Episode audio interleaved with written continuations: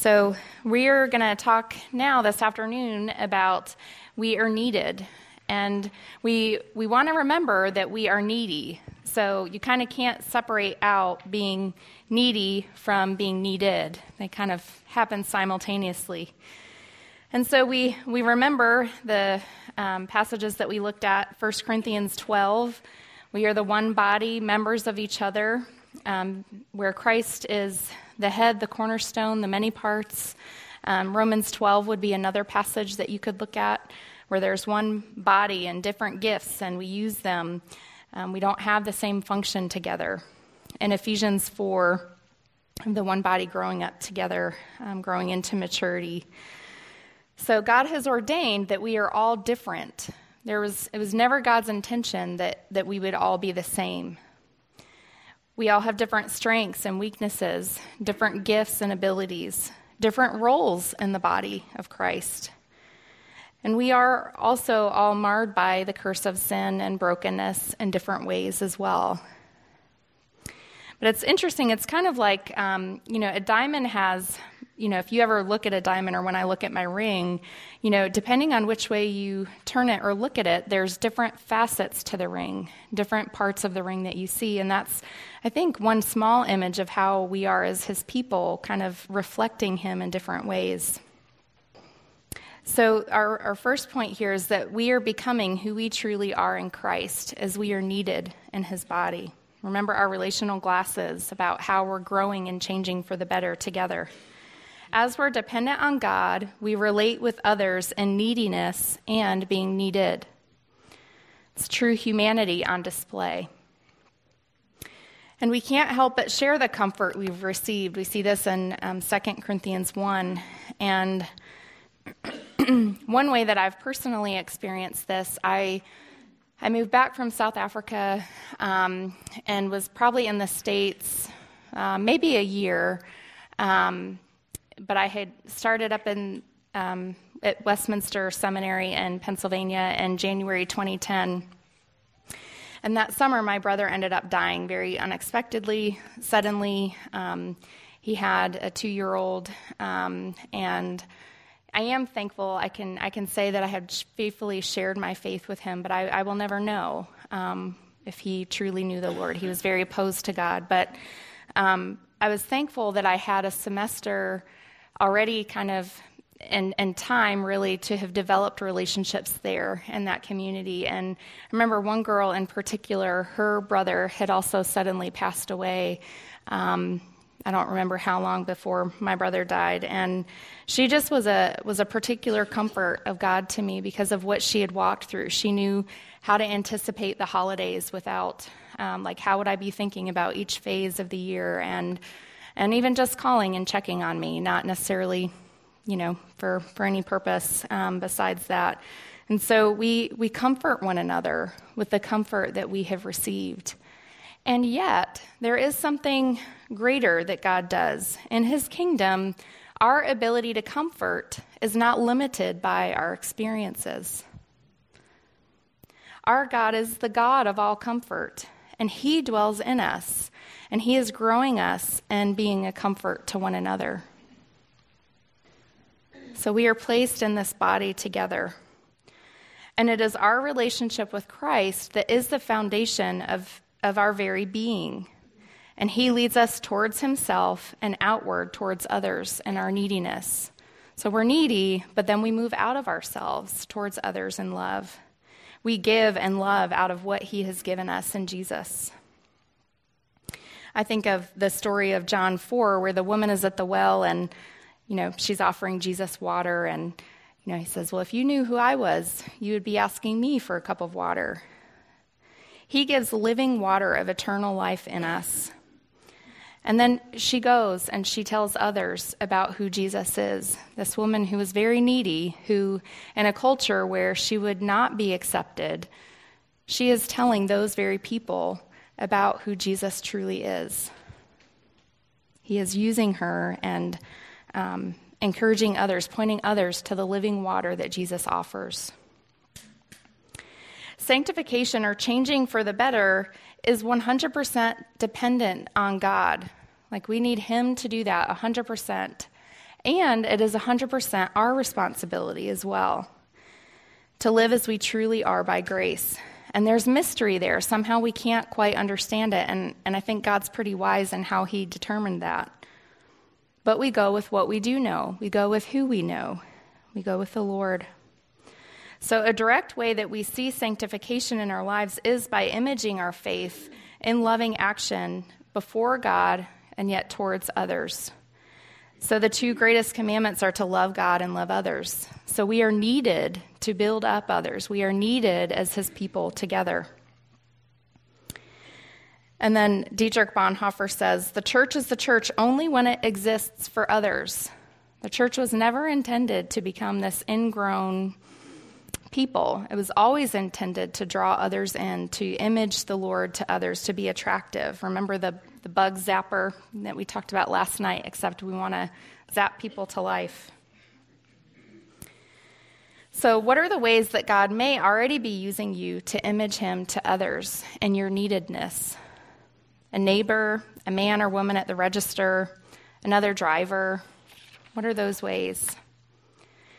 And then we also were maturing in our, as we love others, we're growing up in maturity. So, my example of the parents, you know, as parents, we grow up. As we actually relate and engage with one another, we grow up. And I'm imagining I didn't walk down to, I heard that there's some children here. I didn't walk down, but I'm imagining my own children when I see my children playing with other kids. You know, I'm seeing each of them grow and develop in ways that they they were intended to be. And I think that's a picture for us to consider. How are we doing that together? And storms of relationship will come, but we're unwavering in our love for other people because our trust is ultimately in the Lord. He's our anchor. So I'm adjusting a quote that C.S. Lewis wrote um, a little bit. He wrote it regarding children, but I think it's appropriate to, for us to consider it. People are not a distraction, they are the most important work. So we reprioritize how God needs us to relate and to love other people. You know, I think about horses, you know, they, they have blinders on so that they don't get afraid or don't get distracted.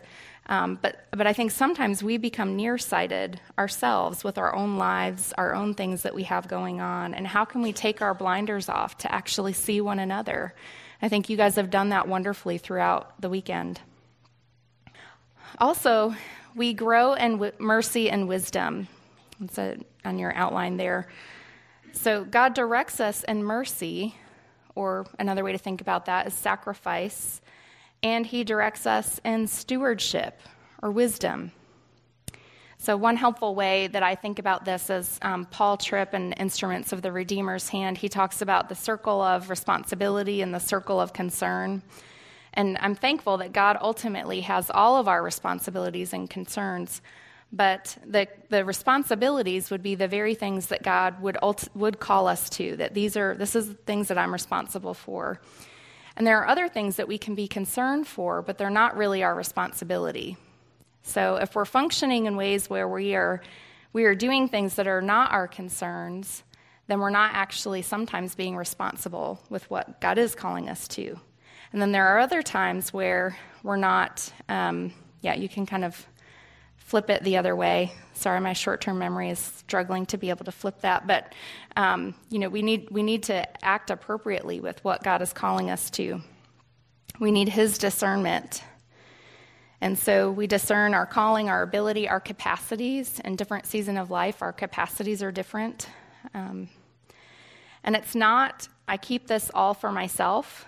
Um, God's not in view there. Like, this is kind of think of like precious, you know, this is my time, or these are my resources, um, or these are my boundaries, or what I want, or what I need. And it's also not, well, I just love and serve everyone in such a way that, you know, for me right now, I need to remember to, to take a shower and I need to remember to try to, um, to do things that are healthy for myself. Um, and so we, we look out for our own interest so that we're able to look out to the interests of others. And that's from Philippians 2 4. Sometimes, when in talking about um, don't be um, conceited or living for selfish ambition, sometimes that can, for some people, they can struggle to actually take care of their own things that God will call them to.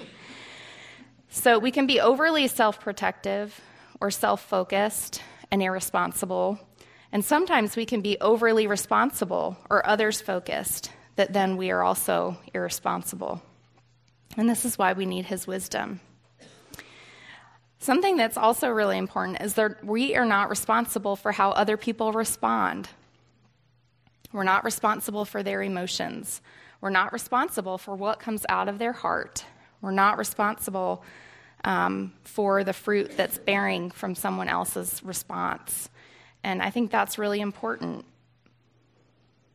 Because otherwise, that your fear of how somebody else is going to respond is going to keep you from being faithful to what you are called to.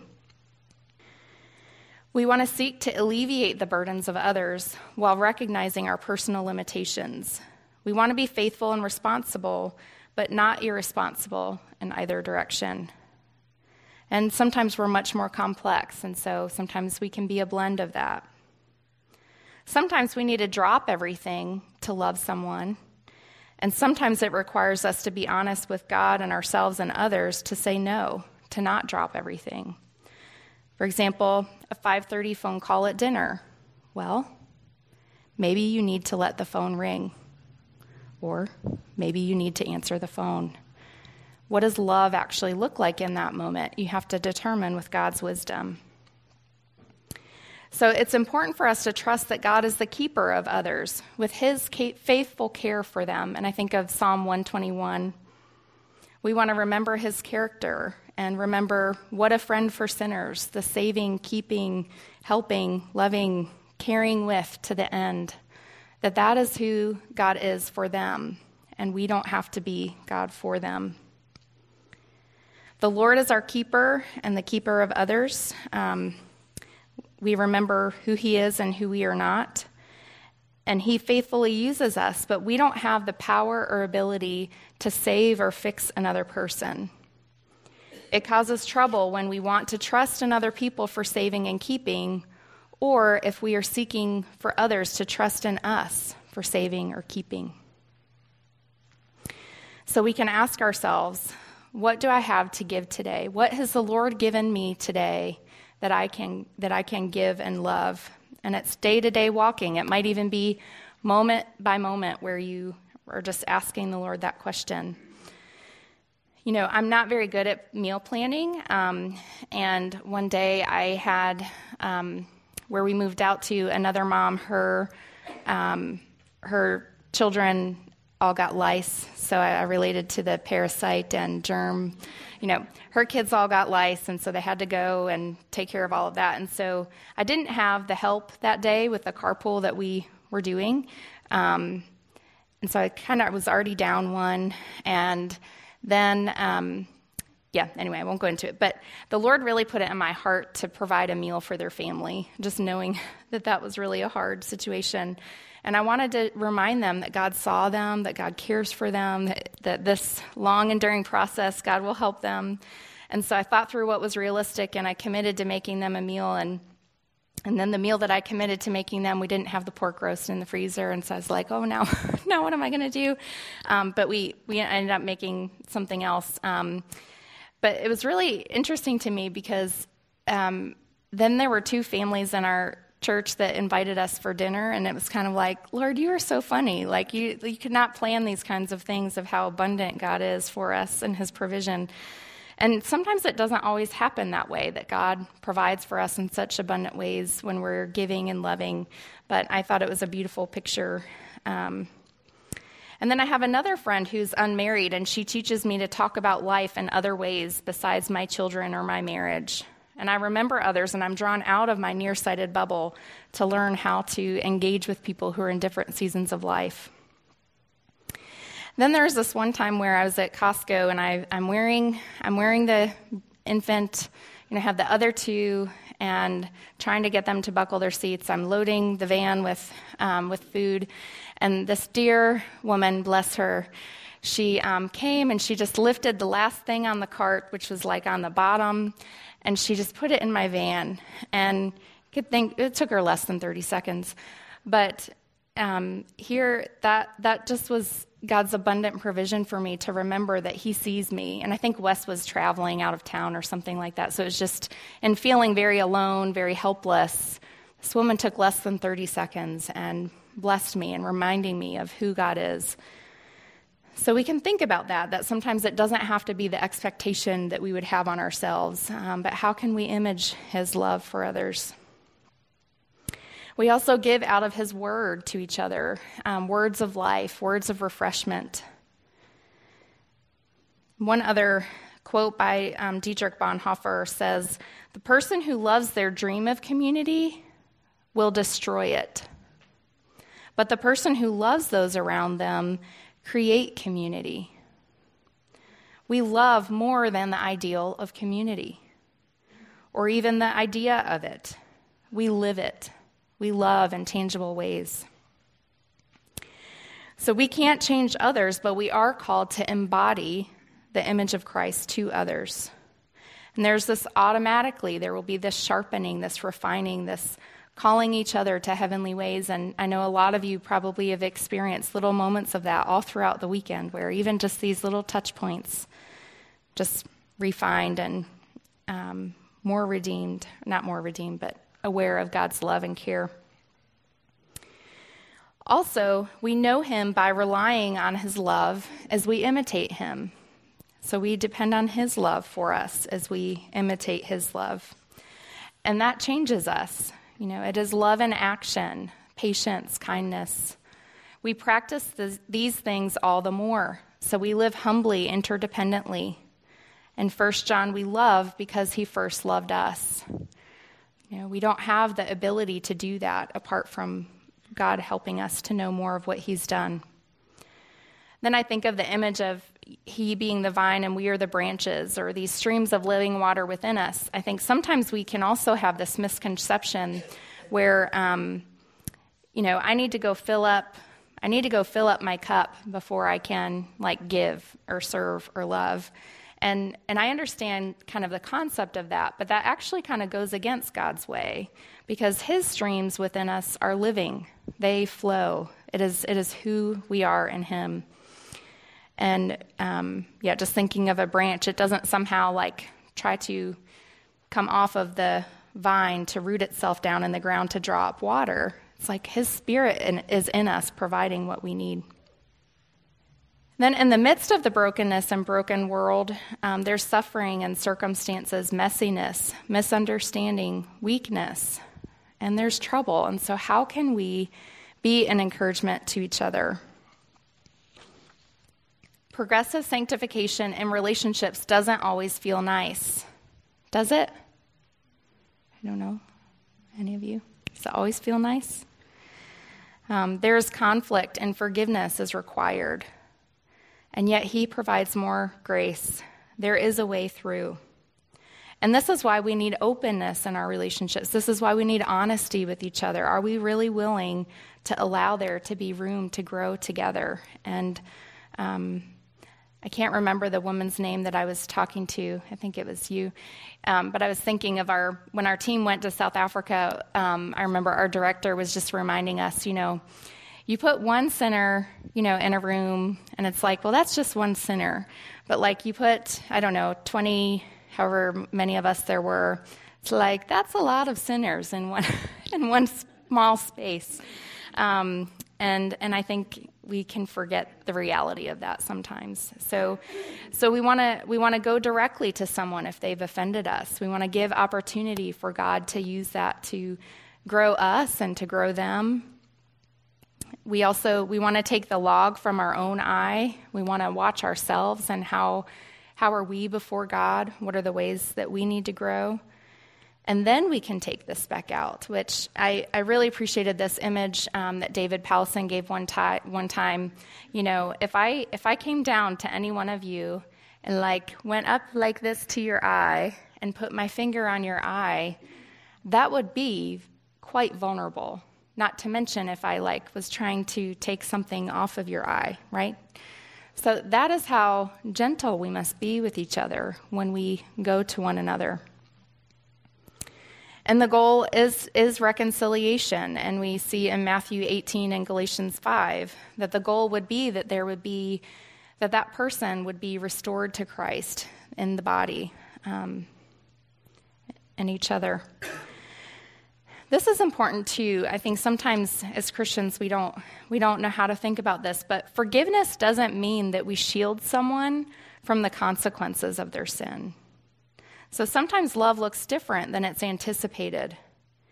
We don't have to act like sin didn't happen. That doesn't mean that we are not covering over them. There may be changes or consequences to make. Um, for example, I'm thinking of you know, if a husband has had an affair on his wife, there's an appropriate way to handle that.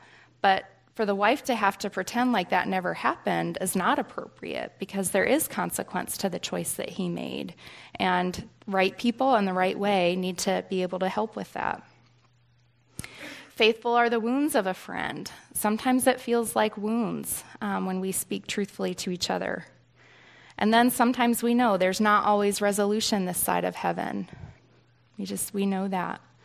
Not everyone has a relationship with the Lord. And sometimes when they do, their heart might not be willing to hear. So we say, Lord, help. Um, how do we respond in imaging Him?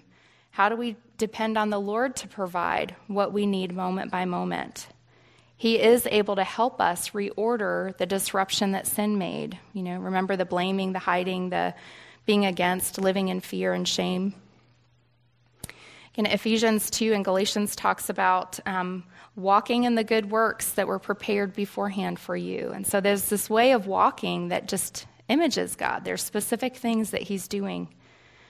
And we do this all the more, loving each other as the day approaches. And this reminds us that God is present with us, that we are on this journey together um, to build each other up we're participating in his love. And so, what does faith and love look like? That would be a question. I find myself often asking that question. What does faith and love look like in this very moment? Um, it could look like a lot of things. I mean, even in my even in my counseling, I've been in consultation groups where we're kind of discussing like how is you know where would you go with this person? How would you help direct them to the Lord? And we would all go about it maybe different ways. That doesn't mean it's right or wrong. It means that God has given us such creativity and such different ways of thinking about things that it might look a different way for different people. And so, but the, at the heart of that, what does faith and love look like? It's a wisdom question. What does it practically look like to do good and right? To be faithful in the specific relationships we have. And often it's, it's not always what it seems or it feels um, it feels unsafe or it feels hard. Um, and sometimes it is the harder thing. Sometimes it doesn't feel um, comfortable to ask someone about their week. I know some churches, you can tell me what you do here. Um, some churches have like a meet and greet during the worship.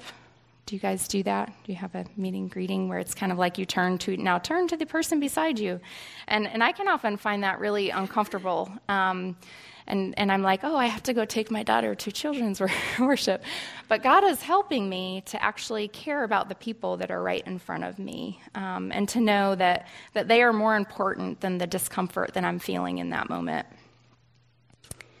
And then sometimes it feels uncomfortable to speak hard things, to expose darkness, to do differently than how things have been done. Sometimes we're looking evil in the face. We're naming it, we're standing against it. That's really hard to do. But we want to take the fangs out of the serpent. You know, if the serpent is kind of gnashing at us, how can we take those fangs out? And one way is to expose it, to speak, to, um, to be honest. so, another way that we can be needed with others is to hurt in their pain but out of love, not to disrupt it. For example, um, my my youngest son, um, he probably sleeps the best, um, and I think that this is probably why I have not gone in to. Everyone has different um, views on this, so no judgment on anyone. But um, but I have not gone in to like put the passy back in his mouth. So like when my three year old last night was up for two hours in the middle of the night. Thankfully, I wasn't there, but um, that's kind of been a pattern lately. Um, you know, I think you know sometimes we can disrupt each other with how God needs to grow us in ways that are hard. Um, and yet he, he, my son has learned how to do something really well. He has learned how to sleep. But if I alleviated that for him, then I'm, I'm kind of missing the opportunity. So um, we want to recognize that the Lord is at work and that it is a process. And I, um, something else that I've experienced, I've experienced two miscarriages, and um, and one of them, I remember um, it was before we it was before we had Bauer, and so I didn't even know if I could bear children, um, and so that was really scary time. But there was a baby shower, like several baby showers right around that time, and it was just really hard for me to consider going to a baby shower.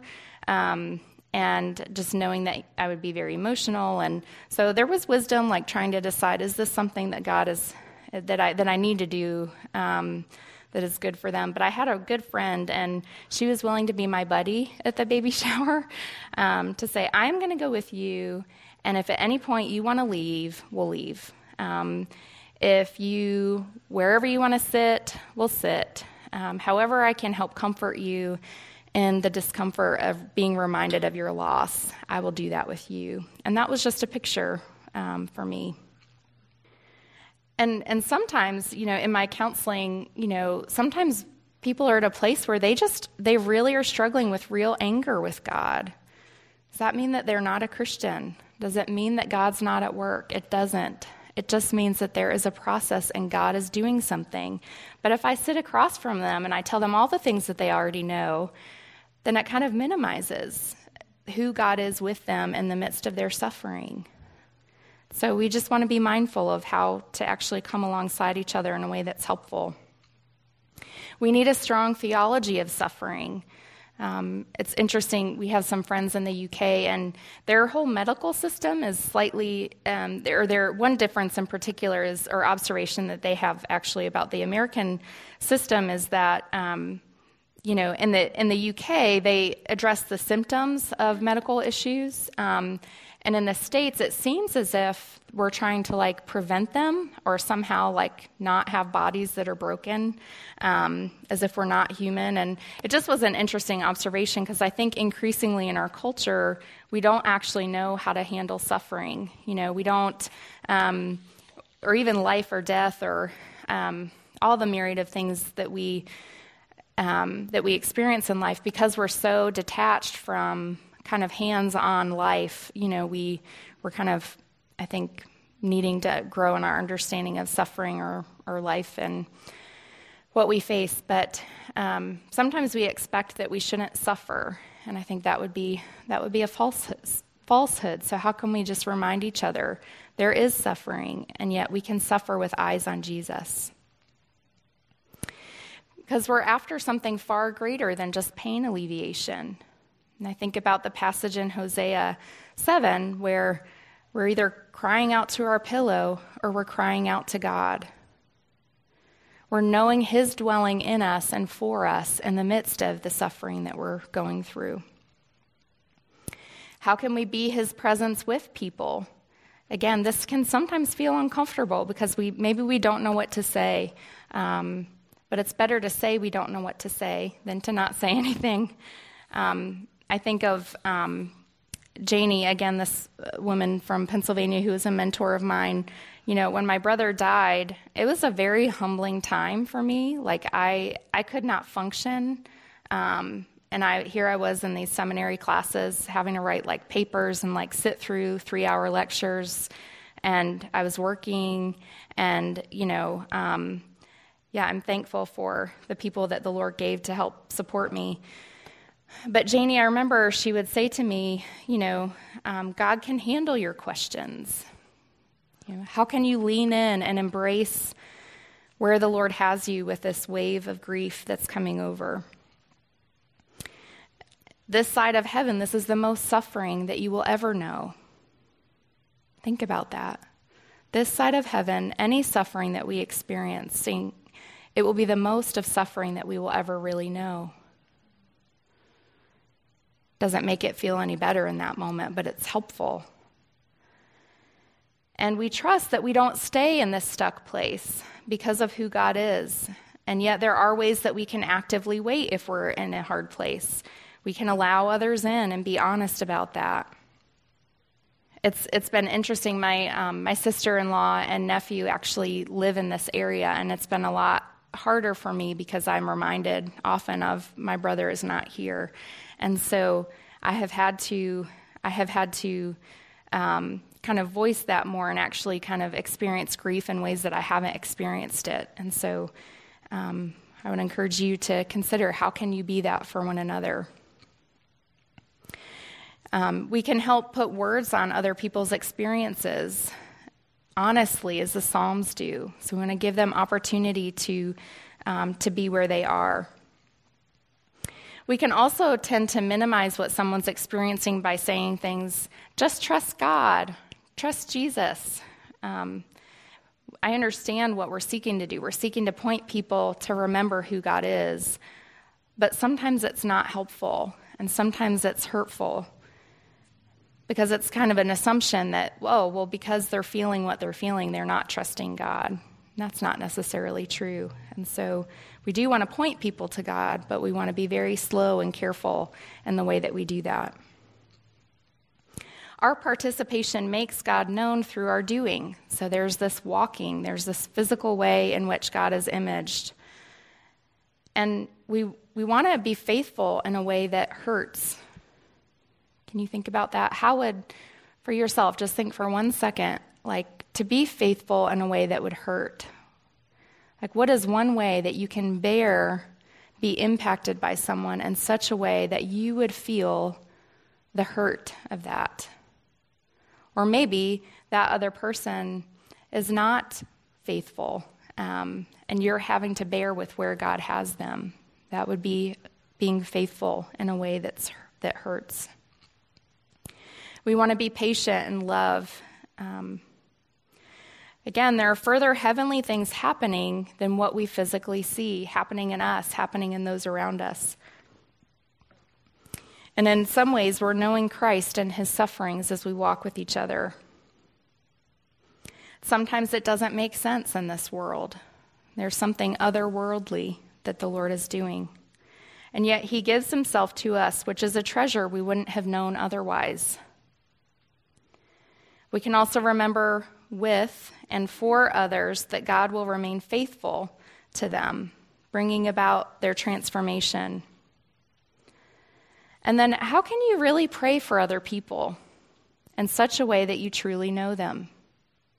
Not just the surface of what you see, but where you truly know them.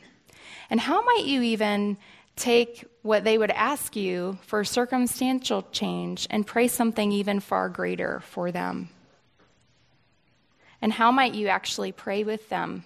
You know, I find myself sometimes telling someone, I will pray for you, and then I get distracted by something. So, how can we truly pray with and for each other? How can we truly know others? Um, some of the questions, you know, that y'all have done during your interviews, like those are those are really fun, and, and I've enjoyed them. And and I think that that images for us. How do we actually really know each other, or do we have assumptions about those that we're around? And there might be ways how can we um, speak truth to each other? Who is God? Who are we? What does it mean that He is ours and that we are His?